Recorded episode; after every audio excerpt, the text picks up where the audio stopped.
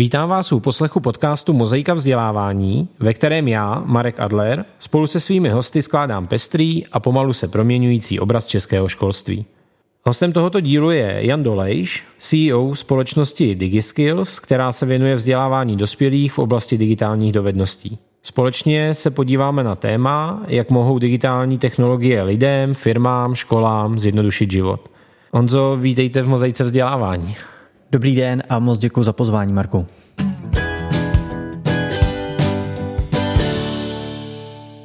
Stejně jako s jinými hosty, začnu tím, co jste vystudoval a jak jste se dostal k tématu digitálních technologií.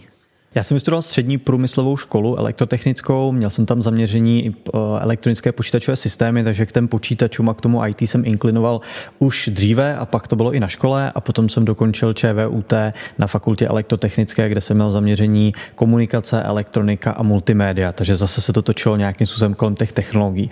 No a já už od malička jsem měl rád opravdu počítače, všechno, co se točilo, byl jsem takový ten kluk v ulici, ke kterému chodili se ptát, hele, co je potřeba udělat na počítači, proč mi mi tohle nejde, jo. Chodili za mnou kamarádi, bych jim postavil počítač, takže mi to opravdu bavilo.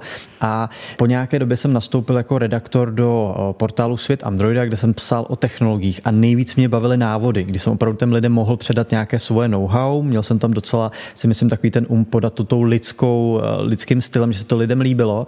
A byl jeden moment, který mě přivedl na tu cestu, kde jsem skončil dneska, a to bylo školení eh, digitálních dovedností v Google aplikacích od Pavla Mináře, což byl tehdejší jeden z nejznámějších lektorů. Do dneška je teda nejznámější, jeden z nejznámějších lektorů. A já, když jsem viděl Pavla, s jakou energií předává ty zkušenosti dál, jak ho to baví, tak já v tu chvíli jsem na něj koukal a říkám si sám pro sebe, já nevím jak, ale tohle já chci dělat. Já chci být prostě člověk, který bude lidem pomáhat a bude jim ukazovat, jak digitální nástroje uh, můžou pomoci. Takže to bylo to, jak jsem se na tuhle cestu vydal. To znamená, že když jste šel na vysokou školu, tak jste ještě netušil, že půjdete cestou školitele. Vůbec, vůbec. Naopak já můžu, můžu přiznat, že jsem nebyl úplně jako nejlepší žák, že jako eh, prodloužil jsem si i, eh, i studium na vysoké škole, takže ode mě se ani možná nepředpokládalo, že někdy budu ve vašem podcastu třeba, nebo že budu někoho školit. Takže i pro mě to bylo jako překvapení. Na druhou stranu, když se na to dívám zpětně, tak je to trošku logická cesta, protože bavily mě ty technologie, byl jsem v nich dobrý a umím ty věci podat lidskou řečí jednoduše. To znamená, já vezmu nějaký složitý problém a dokážu ho vysvětlit tak, aby lidé pochopili. No ale je to takové kliše, že ti ajťáci přece jenom třeba občas nejsou tak sociálně nebo komunikačně zdatní. Jste výjimka, nebo je to představa, která se nezakládá na pravdě? Já o sobě nechci říkat, že jsem výjimka, já spíš řeknu, že nejsem úplně ajťák, protože ono to, ono to zní možná zvláštně, ale opravdu já jsem spíš nadšenec do těch technologií a opravdu já jsem spíš na té straně těch běžných uživatelů, nebo když to bereme v těch firmách, tak já jsem spíš na straně těch business, business uživatelů. A já vždycky říkám, že jak já, tak i my v DigiSkill jsme takový, taková propojka mezi těmi ajťáky, těmi typickými ajťáky, kteří prostě mluví, hele, tady je cloud, tady si to synchronizují, tady je SharePoint, tady je OneDrive. A mezi tím klasickým uživatelem. A my opravdu mluvíme tou lidskou jazykovou řečí. Takže myslím si, že my v DigiSkill jsme výjimkou a je to prostě ta naše největší konkurenční výhoda.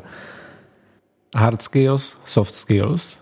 Jaký poměr je potřeba, abyste věděl, o čem mluvíte a zároveň to uměl teda podat, jak říkáte, srozumitelně? Mm-hmm. Jo, tak určitě jsou potřeba obojí, protože abyste mohl ty věci učit, tak samozřejmě musíte mít nějaký, nějaký základ toho hard skill těch technologií, ale tady možná pro někoho bude překvapení, že opravdu spíš bych viděl tu stránku těch soft skills, protože když se bavíte s nějakým běžným uživatelem a potřebujete mu předat nějaké digitální dovednosti, tak vy nemusíte tu aplikaci znát do úplného detailu. Naopak vy potřebujete mu předat ty základy, takže když to tak jako vezmu, mě stačí znát 50% té aplikace, ale když to dokážu efektivně předat, tak je to daleko lepší než ten druhý extrém, kdy máte toho ajťáka, který zná každé tlačítko v té aplikaci, ovšem ví, ale říká to nás takovou řečí, že vy si pak nepamatujete ani třeba 5%. Já, takže spíš si myslím, že ten soft skills, a proto já říkám, že my v DigiSkills jsme spíše nadšenci, kteří se jako naučili s těmi nástroji a nějak intuitivně s nimi pracují, ale umějí se spojit s tím, s tím běžným člověkem, když to tak řeknu. Už tady asi třikrát padlo DigiSkills, to je tedy společnost, kterou vy teď vedete. Na co se zaměřujete, z čeho je ta společnost vůbec složená, s čím se na vás obracet? Mm-hmm. My pomáháme firmám s digitalizací a speciálně s digitálními kompetencemi. To znamená, my, když to řeknu lidskou řečí, my učíme lidi, jaký můžou nástroje zjednodušit život. To znamená, dneska hlavně velké firmy používají různé cloudové služby, Microsoft 365 nebo Google Apps a lidé pracují pořád stejným způsobem, pořád posílají ty věci e-mailem, jo, pořád si věci píšou na papír, takže my jim ukazujeme, jak to můžou dělat efektivněji, jak si můžou zjednodušit život, jak si můžou usnadnit práci. To znamená, my já můžu říct, že jsme vzdělávací společnost, ale já si myslím, že bych už lépe DigiSkills nazval jako společnost, která se zabývá změnovým řízením, protože my opravdu dokážeme tu firmu provést od nějakého assessmentu na začátku, analyzaci ambasadů, práce s, s nějakými sponzory, až potom po to učení. Takže my to máme jako celý takový vzdělávací proces od začátku do konce. Jak velký je zájem o takovou službu? V tuhle tu chvíli enormní a pořád se zvyšuje. I tím, jak se mluví o nových technologiích, mluví se o AI. Mimochodem i ta krize, která, o které se teď mluví a je tady různý, různé ve vzduchu propouštění a tak dále, tak spíše to zase tlačí k tomu, že ty firmy musí být efektivnější. A dneska, když se řekne slovíčko efektivita, tak v tom vždycky figurují technologie. Takže teď se ten zájem enormně zvyšuje kolik lidí máte v týmu, kolik lidí obslouží tenhle zájem? Mm-hmm. Je nás zhruba 30 a pořád se rozrůstáme. Je tam samozřejmě nějaký interní tým, do toho spolupracujeme se spoustou externích lidí, takže okolo 30, což na to, jak velké máme projekty, tak často, když tohle informací někomu řeknu, tak jsou překvapení, že jsme opravdu jako malá firmička, přestože děláme velké projekty pro i firmy, kde školíme několik tisíc lidí, ale je to zase o té efektivitě. Jo? A my jsme si, myslím, sami tím nositelem a to ukázkou, že pokud dobře pracujete s technologiemi, tak to zvládnete daleko více a jste i více v pohodě. Vy jste v toho šéfa vyrostl z lektorské role, ale u vás nejsou asi jenom lektoři. Ten tým bude už teď možná mnohem pestřejší. Mm-hmm, jo, určitě. Já jsem si prošel vlastně úplně od počátku té, té společnosti, kdy jsem nastoupil na externí spolupráci, pomáhal jsem natáčet nějaká videa, pak jsem se stal lektorem, pak se asi tehdejšímu vedení DigiSkills líbilo, jak to dělám, tak jsem se stal šéfem lektorů a teď jsem se posunul úplně do čela, ale my jako společnost už samozřejmě máme úplně veškerá, veškeré ty hlavní části, co společnost má. Jo. Takže máme tým obchodníků, máme tým HRistů, máme super tým, který se stará o to, aby všechno šlapalo, protože u nás to není jenom o školeních, ale máme i svoji vlastní platformu, takže se musí někdo starat o obsah, někdo se stará, aby ten projekt eh, celkově šlapal, takže dneska už jsme jako tu hierarchii už máme daleko širší než jenom lektoři. Vy už jste to naznačil, když přicházíte do firmy, tak tam nejdete jenom školit lidi. Vy asi jdete mnohem více do hloubky, do fungování té firmy a snažíte se co nejvíc nasednout na její potřeby. Mm-hmm. Přesně tak. Ono, uh, spousta firm to dneska dělá tak, že vystřelí nějaké jednorázové školení. Někam přijdete, uděláte nějaký workshop, má to sice chvilkový nějaký úspěch, ale pak se to nějakým způsobem vytratí. Takže opravdu, jak jsem říkal, my na začátku přijdeme, uděláme v celku podrobnou analýzu, kde ta firma je, jak na tom s těmi kompetencemi je, co zrovna potřebuje, jaké jsou tam skupinky lidí, vytvoříme nějaký vzdělávací plán a potom uh, prolínáme různé formáty vzdělávání. O tom si myslím, že se dneska možná ještě, ještě pobavíme. A opravdu není to jenom o nějakém jednorázovém proškolení těch věcí je tam daleko víc. To ale zní jako běh na docela dlouhou trať. Určitě je, pokud máte, obzvlášť když děláme velké firmy, kde je několik set nebo několik tisíc, tisíc lidí, tak eh, řekněme nějaký ten první core, eh, dostat ty lidi třeba do cloudu a naučit je, tak klidně může být půl roku nebo třeba rok, ale ta cesta tím vzděláváním a tím navýšením, tak máme firmy, se kterými spolupracujeme třeba 4 nebo 5 let. Takže opravdu to není něco, kdy jako za dva roky si řeknete, tak mám hotovo, umím všechny aplikace nebo všechny způsoby digitální spolupráce, které jsou, pořád přichází něco nového. Já mám zkušenost s touhle externí podporou z té oblasti vzdělávání. Vy nabízíte externí podporu firmám, je to efektivní cesta a nebo je lepší se tak jako zkompetentňovat v rámci té firmy a řešit si tohle vnitřně? My tohle naopak také kombinujeme a podporujeme. To znamená, my přicházíme do té firmy ne úplně jako externí pomoc, ale říkám, my jsme partner. To znamená, i třeba naším cílem je v té firmě vybudovat ambasadory, kteří si potom nějakou tu část z toho našeho vzdělávání třeba převezmou a pomáhají tam i školit. A jako upřímně, za nás je super, když ta firma si to pak zvládne dělat sama, když se dostane do té fáze, že se sami učí, že se sami si tam předávají, předávají ty věci a my tam potom v nějaké fázi můžeme vystupovat jenom jako partner, který přináší zase něco třeba nového a posouvá nějaké nové, nové trendy. Reálně nás ty firmy zatím pořád potřebují, zatím to není tak jednoduché, že by si vystačili sami a to kolo nějak jako rozjeli, ale snažíme se tam směřovat a ambasadorské programy u nás fungují velice dobře. Když zůstanu v té oblasti školství specificky, tak je vůbec reálné, aby nějaká středně velká česká škola o 50 učitelích a možná pětistech žácích si mohla dovolit vaší podporu a mohla projít touhletou transformací? Těžko se mi na to odpovídá. My jsme měli několik škol, kterým jsme pomáhali, hlavně v oblasti covidu, protože tam byla velká, když to řeknu, krize, když se najednou muselo přejít do cloudu a pracovat s nástroji typu Microsoft Teams a tak dále. Takže některé aktivity jsme ve školách dělali. Eh, není to u nás úplně časté, ať už z hlediska nějakých jako ekonomických důvodů nebo, nebo i nějakých dalších. Takže je to trošku problematičtější.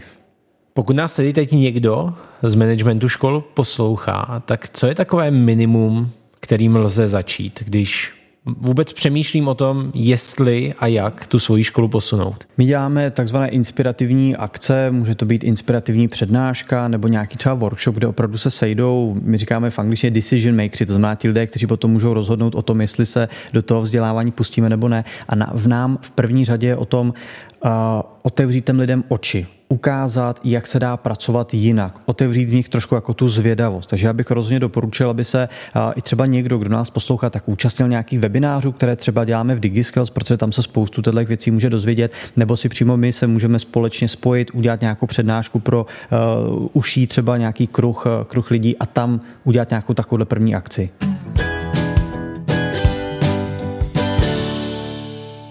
Posloucháte podcast Mozaika vzdělávání a s Honzou Dolejšem z DigiSkills se posouváme k oblasti digitálních kompetencí, protože vy skills tedy máte přímo v názvu.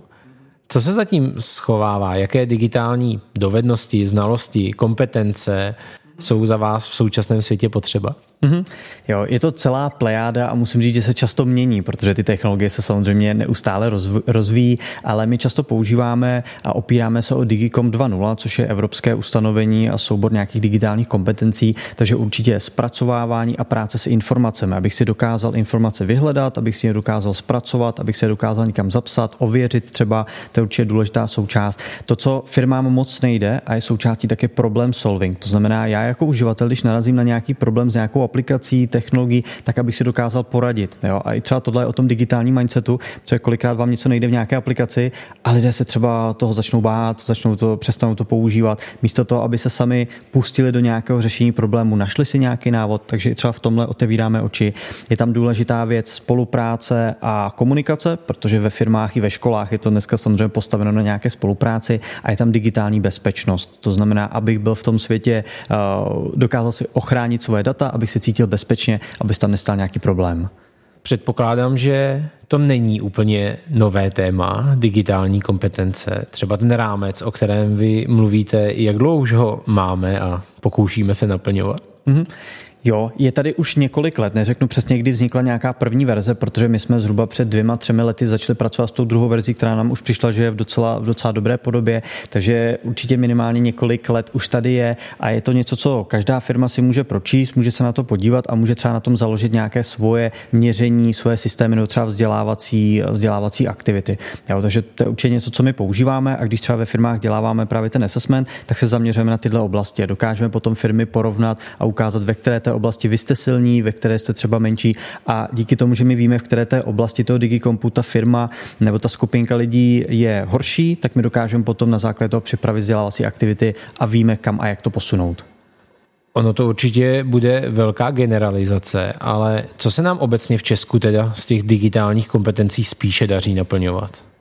Spíše daří. Já jsem spíš čekal otázku, spíše, spíše nedaří, protože docela těžko se by přemýšlet tím, co se daří. Ono to, je, ono to je spíš o tom, že lidé u nás a ty digitální kompetence obecně nemají zase tak vysoké, protože ten i kolikrát strach z těch technologií je, je v celku silný to, co musím říct, tak poslední dobou ve firmách a to, co se nám daří, tak je aspoň to pochopení, že ty technologie tady jsou a že je potřeba je využívat. Takže my, když třeba teď děláme ten, ten assessment, tak co se nám tam často ukazuje, tak ten zápal těch lidí pro tu digitalizaci je opravdu dobrý, že ty lidi vidí ten potenciál a chtějí se v tom vzdělávat. Ale pokud si vezmu ty jednotlivé části, tak tam nevidím se, přiznám, žádnou jako světlou výjimku, která by nějak extra vyčnívala. Myslím si, že obecně teď se lidem docela daří ta komunikace ve smyslu, že už si umíme aspoň zavolat přes videohovor a podobně, protože to třeba před covidem to číslo využívání videohovoru bylo strašné, teď už to daleko zlepšilo. Ale nějaká extra světlá výjimka, přiznám se, že se tam neobjevuje. Tomu tématu covidového období se určitě nejde vyhnout. Přineslo nějakou skutečnou změnu, skutečný posun, a nebo ne?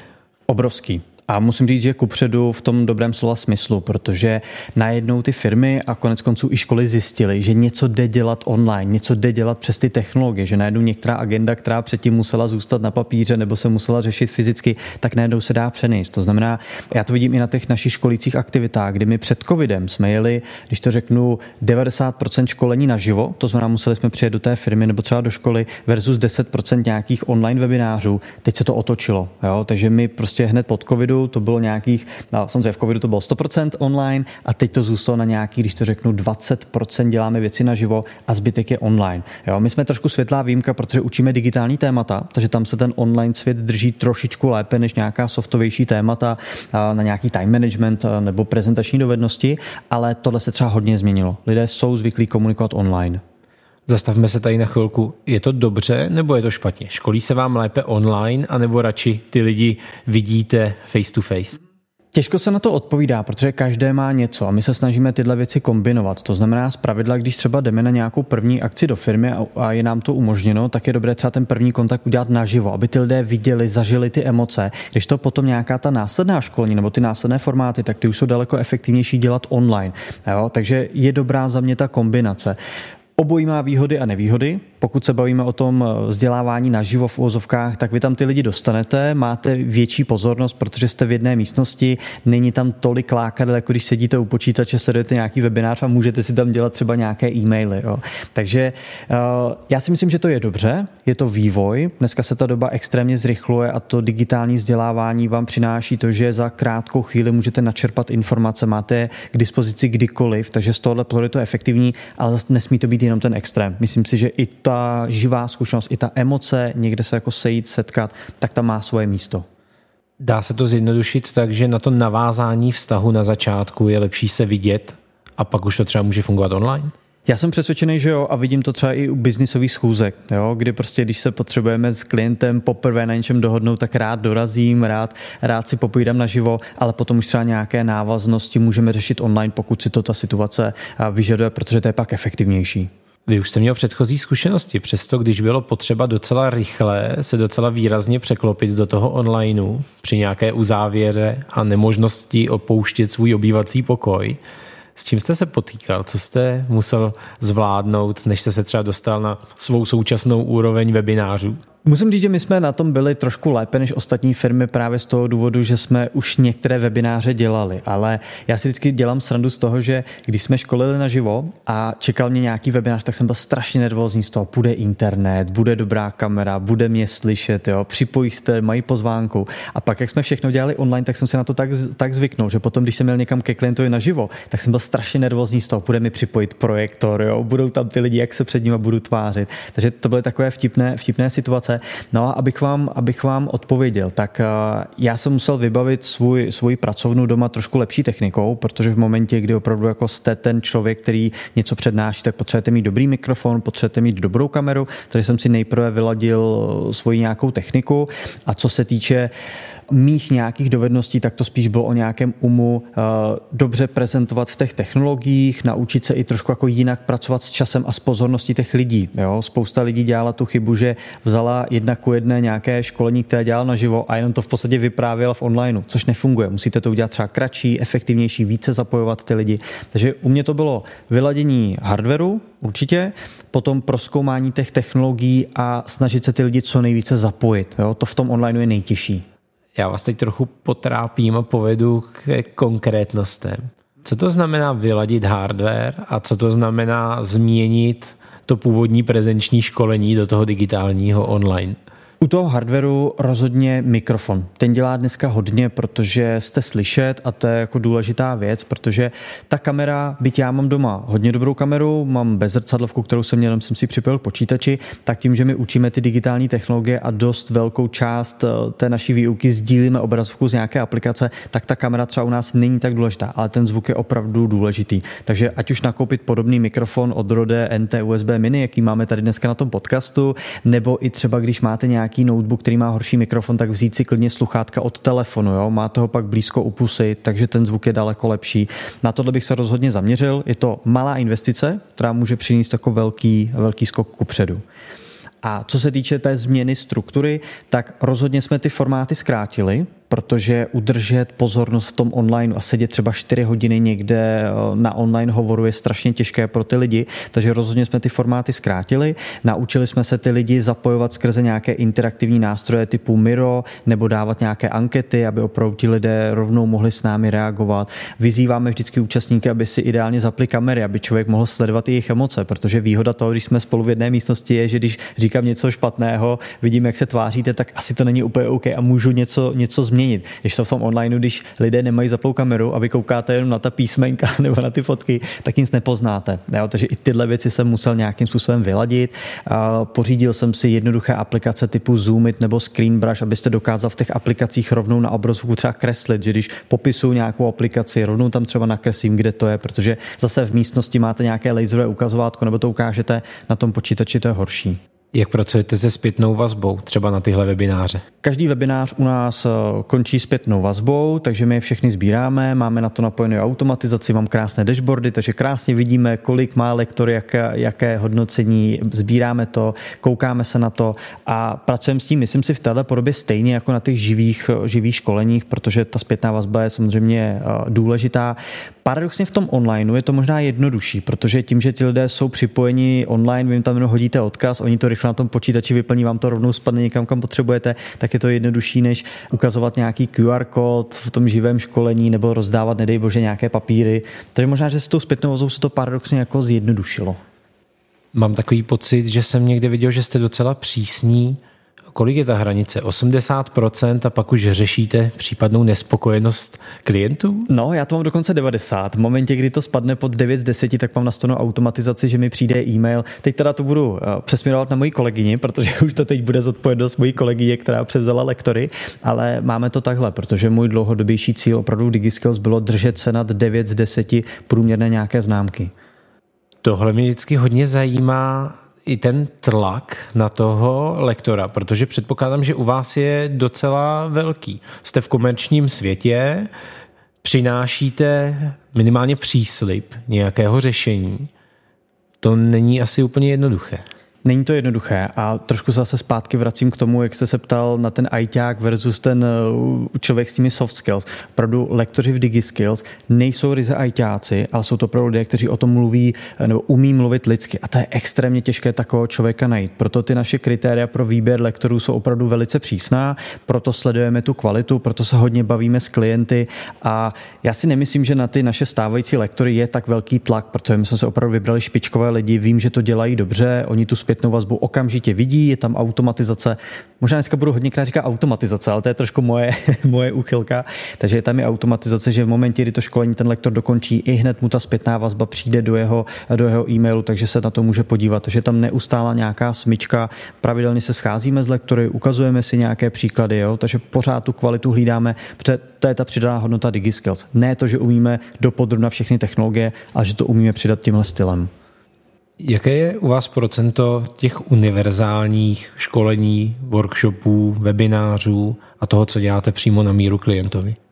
Já si myslím, že tak 50% toho jsou takové ty obecné věci, které, když řeknu základy cloudu nebo co to je Microsoft Teams, tak to je společné úplně, řekněme, pro všechny, ale pak už se tam dělají třeba nějaké změny a může to být nějaká změna ve stylu, jak tu aplikaci ta firma používá, nebo to může být nějaká změna podle toho, jaké oni tam mají limitace. To je zase jedna věc, se kterou bojujeme, že koliká ten digitální svět je krásně pestrý, je tam spousta funkcí, ale firma to má nějakým způsobem pozakázaná, takže my potom hledáme ty cestičky, jak z toho vydolovat úplně to maximum maximum a ukázat klientovi, jak to může nejlépe využít s těmi mantinely, které má. Takže myslím si, že tak 50-60% jsou nějaké základy, které teď nemusíme tolik měnit, protože to je ten základ pro všechny ty technologie, ale zbytek už musíme určitě customizovat. Možná teď bude nejlepší si tedy zmapovat tu cestu, když teď sedím ve firmě, ve škole a možná jsem mi absolvoval nějaké to úvodní seznámení s vámi a přesvědčili jste mě. Na co si vás do školy můžu pozvat, nebo jak ta cesta transformace začíná a jak pokračuje? Na začátku děláme něco, čemu říkáme digitální assessment, což je takový interaktivní dotazník, který necháme vyplnit co největšímu počtu lidí ve firmě nebo třeba i ve škole. Lidé tam odpovídají na otázky, jednak jaký mají vztah k technologiím, kde třeba vidí nějaké příležitosti ke zlepšení. Pak už se tam ptáme na samotné dovednosti, jak pracují s informacemi, otázky na bezpečnost, na cloud. Takže my díky tomu získáme nějaký, nějaký pohled na to, kde ta firma je. My to ještě doplňujeme nějakými individuálními rozhovory s vybranými lidmi, abychom ten dotazník ještě trošku jako vyšťourali z těch lidí, jak třeba pracují. Pak pro firmu nebo pro školu připravíme výsledky toho, jak to dopadlo, připravíme jim nějaký návrh toho, jaké schopnosti, jaké dovednosti je potřeba doplnit, připravíme nějaký vzdělávací plán na míru a pak se do toho můžeme pustit. Znamená, Pustit se do toho znamená, že nastartujeme náš portál DigiSkills, což je prostor, kde lidé můžou studovat, je tam e-learning, je tam krásný průvodce, který přímo provádí těmi danými tématy. Kombinujeme to s inspirativními webináři, potom nějakými praktickými workshopy. Pokud je to větší firma, tak tam už pracujeme s dalšími prvky změnového řízení, že máme speciální akce pro vedení, protože pokud potřebujete prostě nějakou velkou změnu, tak je opravdu potřeba se zaměřit na ty vedení. A ve školách to můžou být ředitelé, můžou to být samozřejmě kantoři, může to být eh, kdokoliv, kdo v té firmě má nějaký vliv, aby dokázal tu změnu šířit dál. Takže s nimi potom pracujeme paralelně na samostatných akcích, kde nejdeme třeba do detailu k těm samotným dovednostem, ale spíše k tomu, proč je důležité, jak to třeba v té firmě lépe rozjet. Jo, budujeme klub ambasadorů, což znamená, že tam vytipujeme díky tomu assessmentu nějaké, nějaké uživatele, kteří jsou ne nutně lepší v těch digitálních dovednostech, ale spíš mají ten mindset pomáhat, že chtějí předávat ty informace, protože ty digitální dovednosti jim doplníme, ale pokud se rádi o ně dělí, tak je to ideální ambasador. Takže s těmi potom pracujeme a pomáháme jim. Pomůžeme navrhnout eh, interaktivní eh, komunikaci, to znamená nějaké třeba plagáty, když je potřeba, nebo nějaké infografiky jo, a spoustu tady těch věcí a už společně budujeme, budujeme ten projekt. Těch částeček je tam opravdu dneska už hodně. Možná jsme pořád příliš abstraktní, pořád jsme víc v rovině těch soft skills. Když se podíváme na konkrétní oblasti, nástroje, co tak nejčastěji ve finále implementujete ve firmách?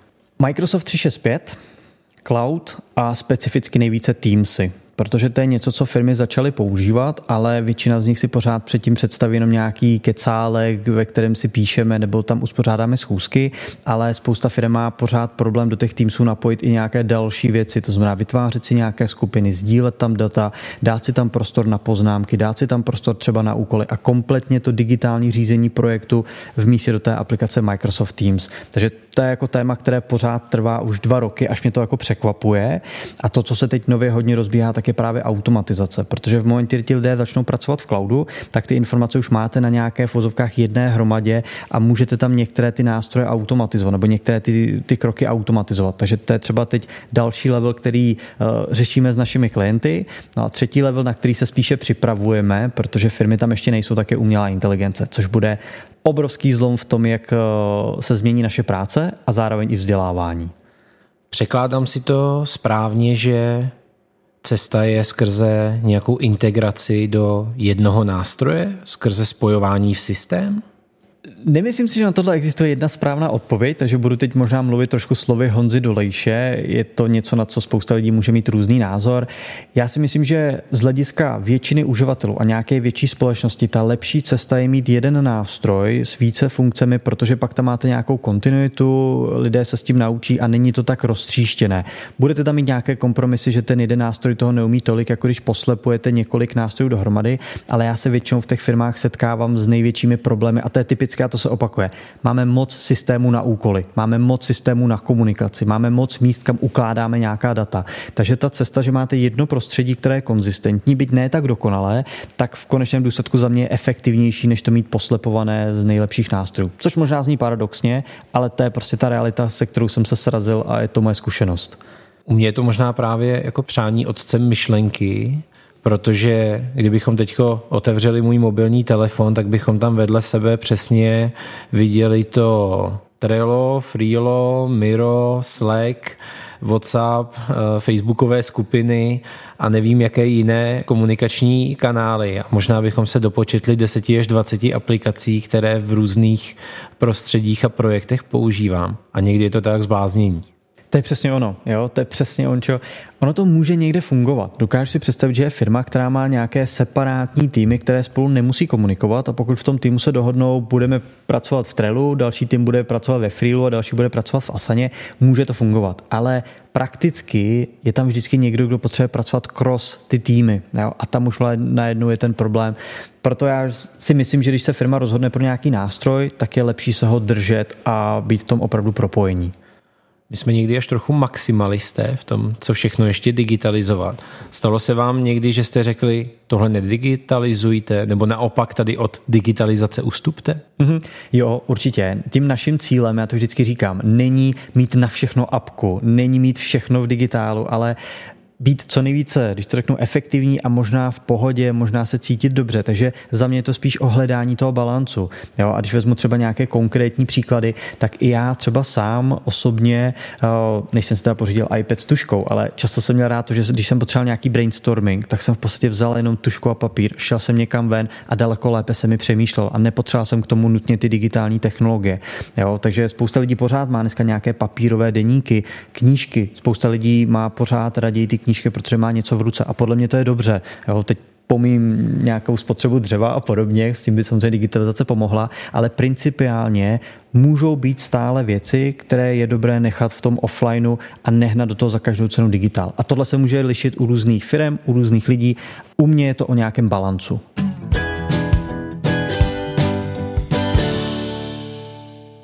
Stále posloucháte podcast Mozaika vzdělávání a s Honzou Dolejšem se podíváme na aktuální situaci, trendy a co ve světě IT můžeme očekávat v nejbližších letech. Co je to, co teď nejvíc hýbe současným světem digitálních technologií? Dvě slova umělá inteligence. Je to něco, o čem se samozřejmě mluví už několik let, ale nebral se tomu nějaký větší, větší zájem, nemluvilo se o tom tolik jako teď, ale možná si někteří z vás vzpomenete v roce 2022 v létě, tak eh, se začaly internetem a sociálními sítěmi šířit obrázky vygenerované umělou inteligencí. Technologie jako Midjourney, DALI a podobně. A to byla taková první vlaštovka, kdy se najednou lidé začali uvědomovat, že je tady nějaká umělá inteligence, která dokáže pochopit kontext a vytvořit něco, co mnohdy překračuje i naši vlastní představivost trpělivost.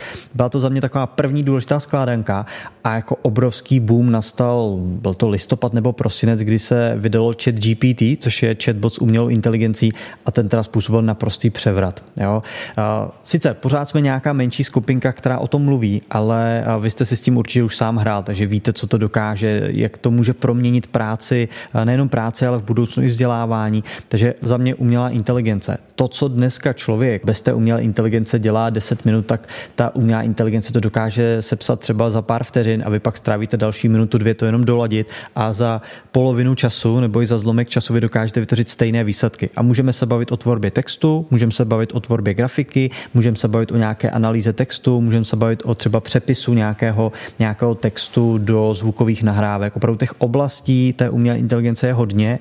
Možná jste si někteří všimli a zaregistrovali, že Microsoft do toho začal investovat obrovské peníze a bude vlastnit velkou část OpenAI, což je projekt, který stojí za těmi nejznámějšími službami a začíná to pomaličku, dokonce dneska už jsem četl první vlaštovku, pomaličku integrovat do Microsoft 365 nástrojů. Takže ono se může stát, Marku, že už nebudeme psát e-mail ručně, ale že si tam jenom kliknu v Outlooku nějaké tlačítko a řeknu, napiš e-mail šéfovi, že potřebuju třeba dovolenou a ten chatbot vám to navrhne v češtině, eh, kolikrát lépe, než by to člověk napsal sám, vy to jenom nějak upravíte a pošlete to. A tohle je něco, co se nezadržitelně blíží.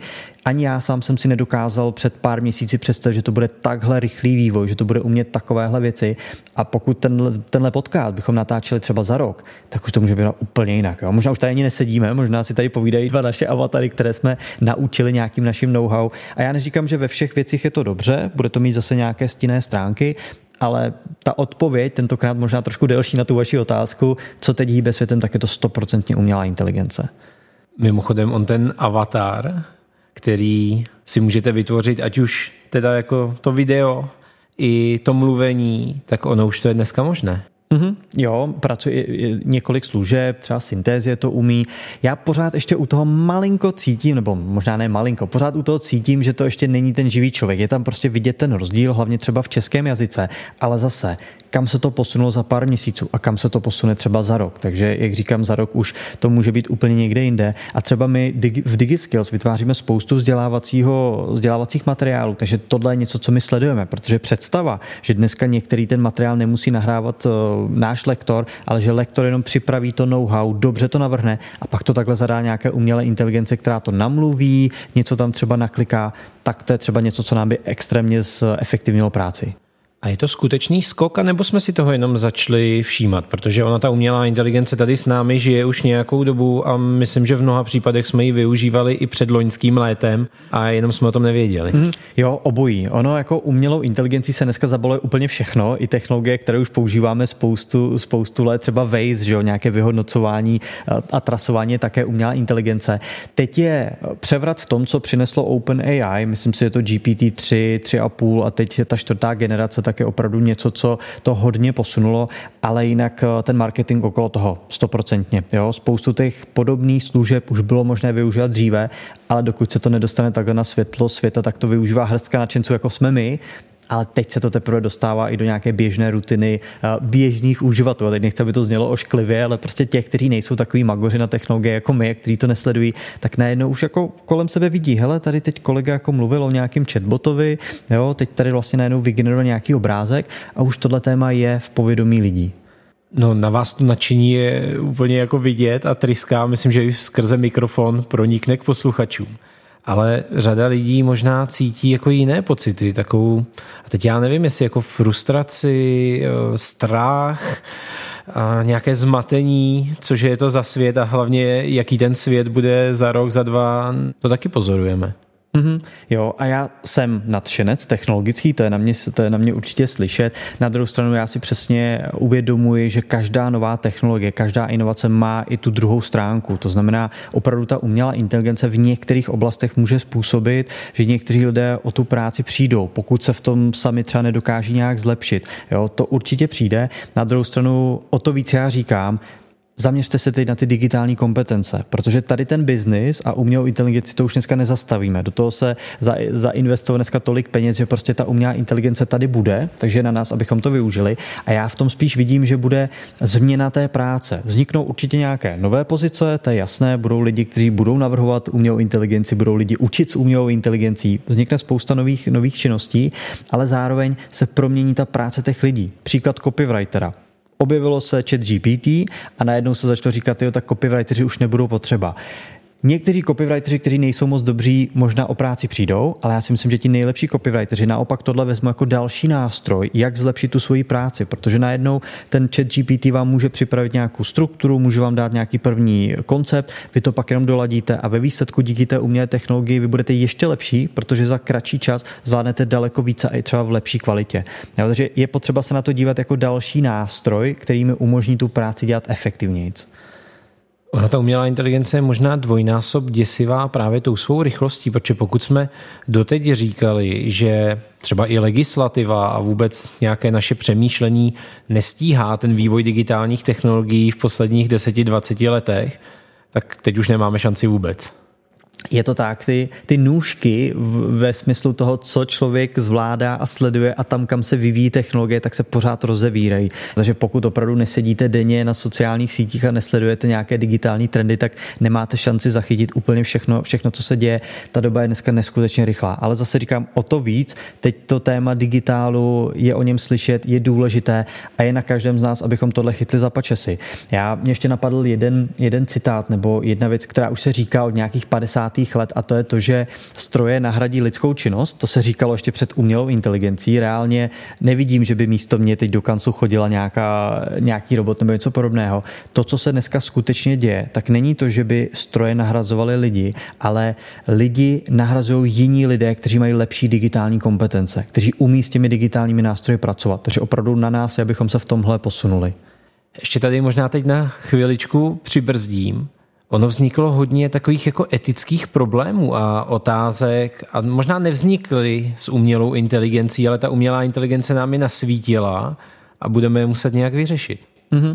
Jo, zase říkám, když přijde nějaká inovace, objeví se nějaká, nějaká tmavší stránka té, té krásné mince. A s tou umělou inteligencí je to zajímavé, protože spousta těch eh, nástrojů typu ChatGPT nebo i třeba to Midjourney, které generuje obrázky, tak vzniklo tak, že se třeba učilo na nějakých datech. Jo? A teď najednou je ta otázka, OK, tak ono to sice vytvoří nový obrázek, ale k tomu, aby to vytvořil ten obrázek, tak to tady se naučilo nějaké existující obrázky. A znamená to tedy, jako, že ten nový obrázek vznikl na základě práv na ty další obrázky, protože to je třeba teď něco, co se řeší a ta legislativa se to tomu bude muset nějak přizpůsobit. Nevěřím tomu, že by se tenhle rozjetý vlak zastavil kvůli tady tomu. Možná nějaké regulace přijdou, možná nějaké vypořádání s některými stranami přijde, ale ten vlak to nezastaví.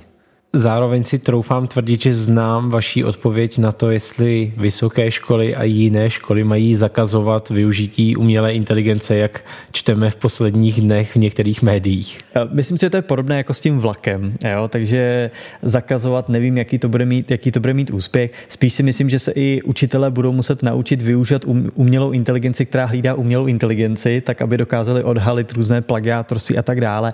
Ale možná je to o tom spíš pozměnit nějaký systém toho vzdělávání a možná vlastně se jako připravit na to, že ti lidé budou nebo studenti budou využívat chat GPT a podobné nástroje a možná se zaměřit trošku na něco, na něco jiného. Pojďme si zavěštit, kdybychom tady seděli v lednu 2024, tedy přesně za rok, tak co už ta umělá inteligence bude umět, k čemu ji budeme používat? Možná co nebude umět v téhle, v téhle době by byla ta lepší otázka. A já si myslím, že generování textu, generování grafiky, generování videí už bude na úplně běžné, běžném pořádku.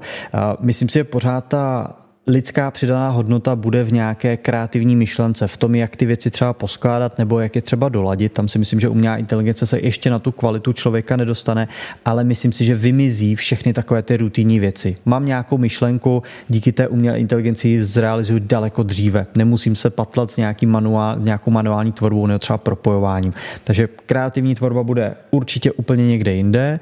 Tvorba nějakých dokumentů, nějaká, nějaká textace, tam si myslím, že už jsme teď, aspoň mě v DigiSkills používáme chat GPT skoro na všechny texty, jenom je nějakým způsobem dolazujeme a myslím si, že se extrémně změní i to vzdělávání. My už třeba teď s tím v DigiSkills pracujeme a moje taková krásná vidina je v tom, že vy dostanete personalizované vzdělávání přesně na míru v momentě, kdy ho potřebujete. To znamená, umělá inteligence vyhodnotí, jak já třeba pracuji s nějakými nástroji, řekne mi, hele, ty tady klikáš 20krát denně na tady ty dvě ikonky ručně, místo toho bys mohl použít nějakou klávesovou zkratku, takže to vyhodnotí, najde třeba nějaký hezký vzdělávací obsah třeba na portálu DigiSkills a dá vám nějaký rychlý tip. Jo? A bude vás postupně takhle jako sledovat, bude to takový váš digitální coach, takový digitální průvod průvodce a budu vám s tím pomáhat. Strašně se těším na to, až ve svém telefonu budu mít něco jako Friday nebo Jarvis z Ironmana, to znamená nějakého svého virtuálního asistenta, kterému jenom něco řeknu, on to za mě udělá. My už dneska Siri máme, myslím si, že když byste Siri nabůstovali GPT-4, tak to bude něco jako Jarvis, takže tohle bude určitě, budeme mít nějakého svého digitálního asistenta. A já se na to strašně těším.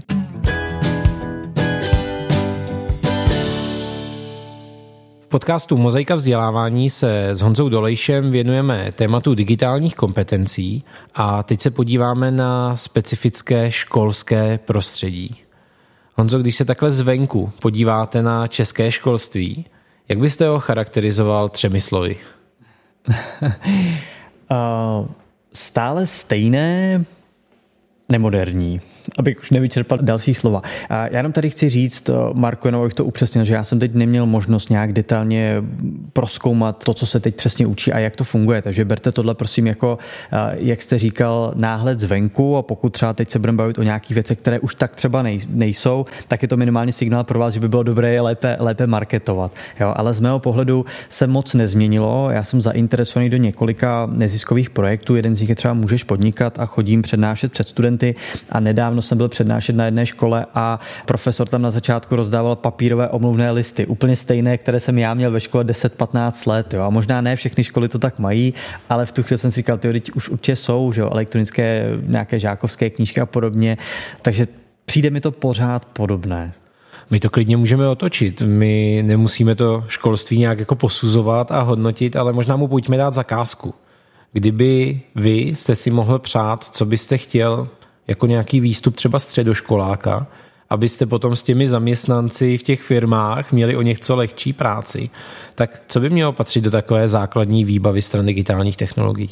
Určitě tam bude patřit ta umělá inteligence, o které jsme se bavili před chviličkou. Určitě by to bylo ovládání moderních nástrojů ve smyslu nějaké spolupráce s lidmi, vyměňování informací, sdílení. Určitě by to mělo být ovládání eh, perfektně nástrojů typu eh, operačních systémů, počítačů, telefonů, protože to je něco, na co, na co narážím, že dneska ty žáci třeba tolik neovládají. Já nedávno, je to týden zpátky, jsem měl přednášku o digitálních dovednostech pro studenty. Byli tam studenti okolo 15-16 let a člověk by si řekl, že ty digitální kompetence studentů už dneska budou určitě vysoké, protože všichni jsou na sociálních sítích, všichni jedou TikTok a, a Be Real a Instagram a podobně, ale Děti jsou dneska skvělé v tom, že se těch technologií nebojí. To je skvělá jako predispozice, má to teda samozřejmě i některé stinné stránky, ale je to dobré v tom, že se těch technologií nebojí, zkouší si to a proniknou do toho. Ale není to třeba o tom, že dneska ti, ti žáci by znali všechno, co existuje, hned to třeba používali. A ani třeba ta umělá inteligence. Když jsme se tam o tom bavili, tak tam byli dva, tři žáci, kteří to používali, klidně ke svému studiu už eh,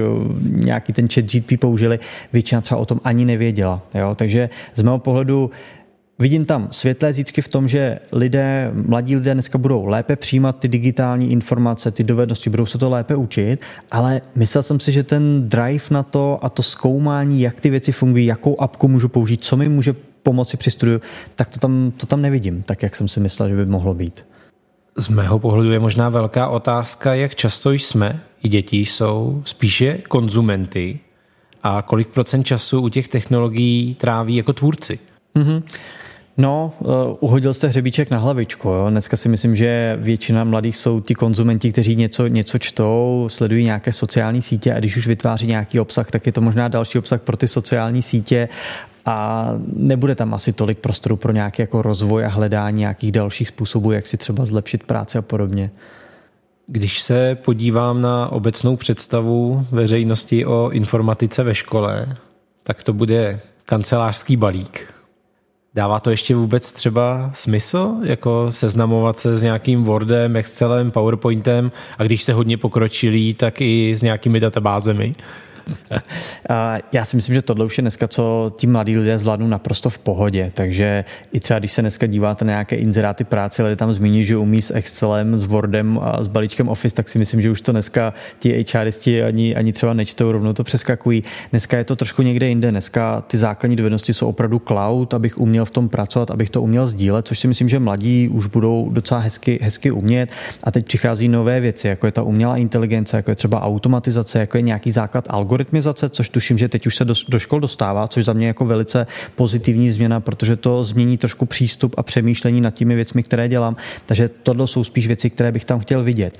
To, co já trošku vidím, uh, a teď je to možná spíš jako filozofická otázka. Jo? Sám na ní asi úplně neznám, neznám odpověď nebo jak to vyřešit, ale mně dneska přijde, že škola produkuje lidi, kteří jsou průměrní trošku jako ve všem, že tam mi chybí malinko to zaměření na nějaké talenty, protože v tom biznisu, když dneska přijímáte člověka, tak nechcete mít člověka, který je průměrný na všechno. Chcete mít člověka, který je dobrý a má talent v téhle věci, v tomhle a z toho, z toho v podstatě skládáte ten tým, ale ve škole, aspoň to, co jsem se účastnil já, tak tam nebyl žádný, žádné zjištění talentové dynamiky, na co jsem třeba dobrý a rozvoj nějakých specifických věcí, ale spíš jsem byl tlačený do toho, že bych měl být na nějaké úrovni ve všech těch předmětech. I třeba v některých, který, které dneska nepotřebuji nebo mi nedávají smysl. Jo, a teď neříkám, že to je správná úvaha, ale myslím si, že aspoň část toho studia by opravdu měla být více zaměřena na nějaké specifické vlastnosti toho, toho člověka. Možná už se to děje, Marku, možná mi teď řeknete, že vy s tím tady pracujete, nebo že určitě určitě vím, že školy takové jsou, ale obecně ten školský systém je za mě otázka. Přijde mi, že přece už to téma silných stránek a podpory především silných stránek a takže už se jako do školy dostává. Zároveň asi aspoň to střední školství plní i tu roli nějaké specializace. Otázka je, jestli máme dost žáků v těch oborech, které budou v budoucnu žádané. To je také dobrá otázka, protože my jsme se o tom bavili už na začátku. Ty technologie se tak strašně vyvíjí, ty obory v těch technologiích se tak strašně vyvíjí, že v podstatě vznikne nějaký nový, nový projekt, třeba ta umělá inteligence, a než se to dostane do nějaké standardní osnovy školení, nebo vůbec než se na to vytvoří nějaký obor, tak dost dlouho, dost dlouho to trvá. Jo? Takže ta reakce těch škol na ty nové trendy bude klíčová A tam je otázka, jak to půjde.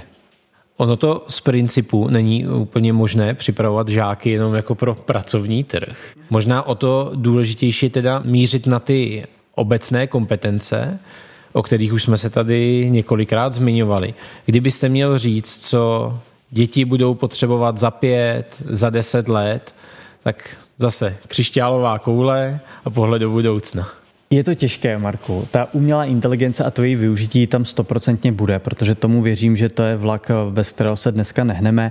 Myslím si, že v té době už bude běžné, že se budeme pohybovat v nějakém virtuálním prostoru, to znamená umět eh, pohybovat se ve virtuálním prostoru, vědět, jak se ho zařídit, jo, jak v něm třeba komunikovat. Určitě bude potřeba se naučit pracovat v tom digitálním prostoru, více přemýšlet nad tím, jak sdílím data, co třeba sdílím, což se řeší už dneska, ale myslím si, že vlivem nějakého virtuálního virtuálního světa, jo, metaverse, jak se tomu dneska říká, tak to bude ještě více, více důležité. Takže tohle jsou věci, o kterých jsem si jistý, že určitě za těch pár let bude, ale k tomu přibude třeba ještě 10 nebo 15 nějakých dalších dovedností, které teď nedokážeme ani, ani typnout. Upřímně, ani tu umělou inteligenci bych třeba ještě před rokem nezmiňoval, že je tak důležitý skill, že by se tím člověk měl za, zaobírat, protože tady ty technologie nebyly. A najednou přišel prosinec a úplně se to změnilo. A tohle je možná přesně ten problém, jo? že se snažíme teď odhadnout, jaké digitální kompetence budou potřebovat za 5, 6, 7 let a to nikdo neví. Jo? A ten, kdo si myslí, že to ví, tak prostě je to ta křišťálová koule. Zároveň my se možná pořád díváme na to, jak současné školství připraví děti na budoucnost. Pojďme se na chvilku podívat možná na budoucí školství, jak teda ty technologie, vy jste zmínil třeba metaverse. Možná nebude muset do školy jako do budovy, jenom si bude stačit doma v posteli pod peřinou nasadit ty brýle a budeme ve škole? A nebo to by vypadne nějak úplně jinak? Jak? Já si myslím, že tohle se tam určitě objeví, nějaký takovýhle formát, že se sejdeme v nějaké virtuální třídě a najednou se budete moct propojit nejenom s virtuální třídou, kam normálně chodíte, ale s nějakou třídou po celém světě. Takže já se opravdu jako slibuju o to i nějaké propojení, nějakou globalizaci a i třeba lepší výuku jazyků. A já doufám, že se projeví a že se budou použít i nějaké nové moderní techniky vzdělávání, že se to bude prostřídávat. To znamená, nebude to jenom o tom, že každý den chodím do školy a poslouchám toho učitele, ale bude to o tom, že si třeba v nějakém virtuálním prostoru něco nastuduji, vyzkouším si nějakou hru, jo, zažiju nějaký metrix, třeba nějakou, nějakou modelovou situaci, pak se třeba sejdeme ve škole a pobavíme se o tom, budeme si to rozebírat, budeme pracovat s nějakými chatboty, to znamená, za mě ta ideální výuka, tak jak to dneska probíhá v těch firmách, je o nějaké kombinaci. Jo co dává smysl v jakých situacích, poskládání a tam virtuální prostor bude hrát určitě roli. Umělá inteligence, kterou jsme tady zmiňovali, bude hrát roli. Já jsem zjistil, že mám v hlavě pořád ten konstrukt, že my tady u nás v Česku jsme jako o těch pár let pozadu proti západu. Platí to ještě vůbec, anebo už se možná i vlivem právě tady umělé inteligence a všeho dalšího ten odstup výrazně snížil a už nestačí koukat jenom přes plot a přeskočit tak dva, tři roky vývoje. Já samozřejmě nedokážu odhadnout tu situaci ve školství, protože tam, jak jsem říkal, nevidím to úplně tak do detailu, ale co se týče toho firmního vzdělávání a těch digitálních kompetencí, tak cítím, že jsme trošičku pozadu, že když máme potom nějakého zahraničního klienta, tak tam už ty technologie třeba co se týče toho cloudu používají na trošku jako vyšší míře, ale ten rozdíl není tak velký. Jo? To znamená, myslím si, že vlivem té globalizace, eh, internetu obecně, že se ty že se ty problémy smazávají. A tuším, že když jsem se díval na nějakou statistiku digitálních dovedností v Evropě, tak na tom nejsme úplně nejlépe, ale zase není to tak, že bychom byli nějak razantně eh, za třeba svými sousedy. Tak to je ten rozvoj těch eh, dovedností, řekněme, v populaci. A já jsem mířil i k těm třeba nástrojům. Je to tak, že jako v zahraničí už se něco běžně používá a k nám to dorazí teprve za nějakou dobu, nebo tohle už se úplně smazalo? Nemyslím si, že úplně se smazalo, ten rozdíl je za mě menší. Myslím si, že třeba s tou virtuální realitou nebo rozšířenou realitou a i s tou umělou inteligencí si myslím, že třeba ve firmách se pracuje trošičku lépe v zahraničí. Typicky v Americe se k nám dostávají nějaké, nějaké jako trendy, ale nevidím tam teď nějak extra velký rozdíl. Jo, dneska opravdu ty informace, i ty firmy, i tím, že máte dneska nadnárodní firmy, takže si dokážou ty technologie a zkušenosti vyměňovat, tak ten rozdíl z mého pohledu není tak velký.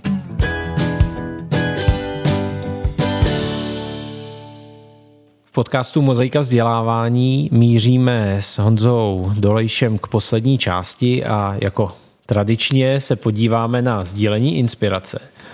Začnu tím, koho sledovat. Kdo jsou ty osobnosti v českém prostředí, které stojí za to na sociálních sítích nebo jiným způsobem následovat? Pokud chcete sledovat digitální svět a digitální trendy, tak za mě určitě Filipa Dřímalku, který mimochodem i založil DigiSkills a má super knížku eh, Hod připravení na budoucnost, takže tam si myslím, že lidé, pokud je zajímají trendy, tak určitě, eh, určitě sledovat.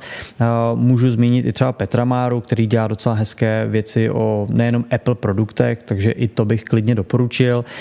A tím bych možná skončil vyjmenováním lidí, protože já jsem u sebe objevil, že k tomu přistupuju trošku jinak. A už v tom hraje roli ta umělá inteligence, kdy já jsem před nějakou dobou začal používat Feedly, což je taková inteligentní čtečka, která dokáže prohledávat internet na různé články a ona dneska v sobě má průvodce, který se jmenuje Leo. Je to umělá inteligence, které vy řeknete jenom, jaká témata chcete sledovat. A ona dokáže skenovat ten web a dávat vám přesně ty věci, které potřebujete. A nejenom tak, že to uh, na základě nějakých klíčových slov hledá, kde je třeba umělá inteligence v textu, ale opravdu podobně jako ten chat GPT dokáže pochopit i třeba kontext toho článku a pokud se to týká umělé inteligence, tak mi to dává. Takže já třeba osobně miluji eh, digitální vzdělávání po nějakých troškách a po nějakých rychlých typech. Takže já když mám čas třeba v tramvaji nebo doma, tak si opravdu otevřu to feedly, řeknu si, teď si chci sledovat třeba, třeba umělou inteligenci, podívám se na pár těch témat a vidím tam i třeba summary, to znamená nějaké schrnutí z toho článku a můžu velice rychle přijímat nějaké informace. Takže u mě to je dneska spíš o tomhle, nemám nějaké jako konkrétní typy, které sleduju, což je možná škoda pro vaše posluchače. Na druhou stranu zase říkám, podívejte se třeba i na tohle, jo? podívejte se na nějaké aplikace typu Feedly, které vám dokážou ty informace rychle vyzobat a máte je hned po ruce.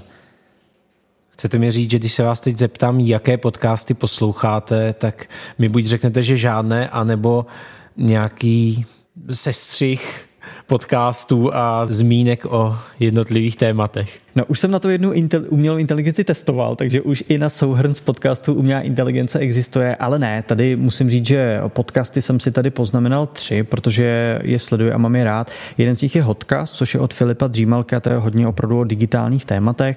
Potom poslouchám mladého podnikatele od Jirky Rosteckého, kde opravdu si zve inspirativní hosty. Je to nejenom o technologiích, ale i o biznisu, o rozvoji a myslím si, že i do školství by tam mohlo být pár zajímavých informací, jak třeba přistupovat k různým tématům. A i podcast Buduj značku mi dává smysl, protože zase je to o nějakém biznisu. Já jsem teď člověk hodně v biznisu, takže poslouchám tyhle podcasty. Pokud by někdo chtěl třeba o nějakém biohackingu, tak Brain VR, kluci to dělají, dělají moc hezky, taky bych se klidně na tohle zaměřil. A ještě jedna otázka tohoto typu. Jakou jednu knihu byste posluchačům doporučil?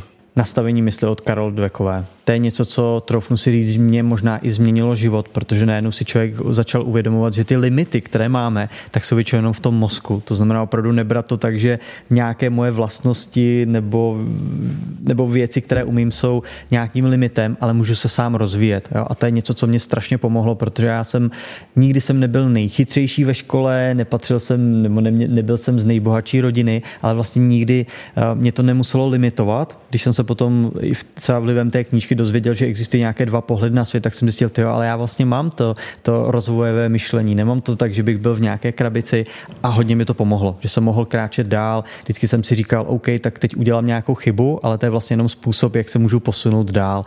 A když to znám spoustu lidí, kteří prostě mají fixní myšlení, ne, já na tohle nejsem dobrý, ne, tohle bych nikdy nezvládl, ne, tohle prostě dělat nebudu. A je to strašná škoda. A poslední otázka, co dneska v podcastu nezaznělo, chtěl byste doplnit? Nebojte se technologií, zkoušejte, experimentujte, protože pevně věřím v to, že když to dobře ovládnete, tak vám to zjednoduší život. A prosím, Digitální mindset, já jsem tady možná s tím měl začít, takže dobrá otázka, Marku, to tady dneska nezaznělo. Digitální mindset prosím není o tom, že máte neskutečně aplikací v telefonu, že umíte všechny ovládat, ale digitální mindset je o tom, že chápete tu příležitost, chápete ten potenciál a proaktivně se to snažíte hledat. A každý z vás, posluchači, ať už teď máte digitální kompetence jakékoliv, tak můžete budovat digitální mindset. Je to jenom o tom přístupu, kdy se budete snažit proaktivně vyhledávat příležitosti, kde vám nějaké aplikace můžou pomoct. Takže byl bych rád, kdybyste začali sledovat eh, nějaké zajímavé osobnosti, které jsem tady zmiňoval. Mimochodem i já na LinkedInu mám eh, seriál Digitypy, což jsou vždycky takové dva jednoduché typy, které posílám každý 14 dní na LinkedInu, takže se klidně přihlašte, podívejte se na některé webináře, ať už od nás. Zkrátka, pojďte do toho vstoupit, pojďte se toho nebát a proaktivně zkoušet a hledat nové příležitosti. Děkuji za všechny odpovědi. Já taky moc děkuji, bylo to super. Mějte se hezky. A pokud se posluchačům tenhle podcast líbil a ještě neslyšeli všechny díly Mozaiky vzdělávání, tak najdete je na www.mozaikavzdělávání.cz.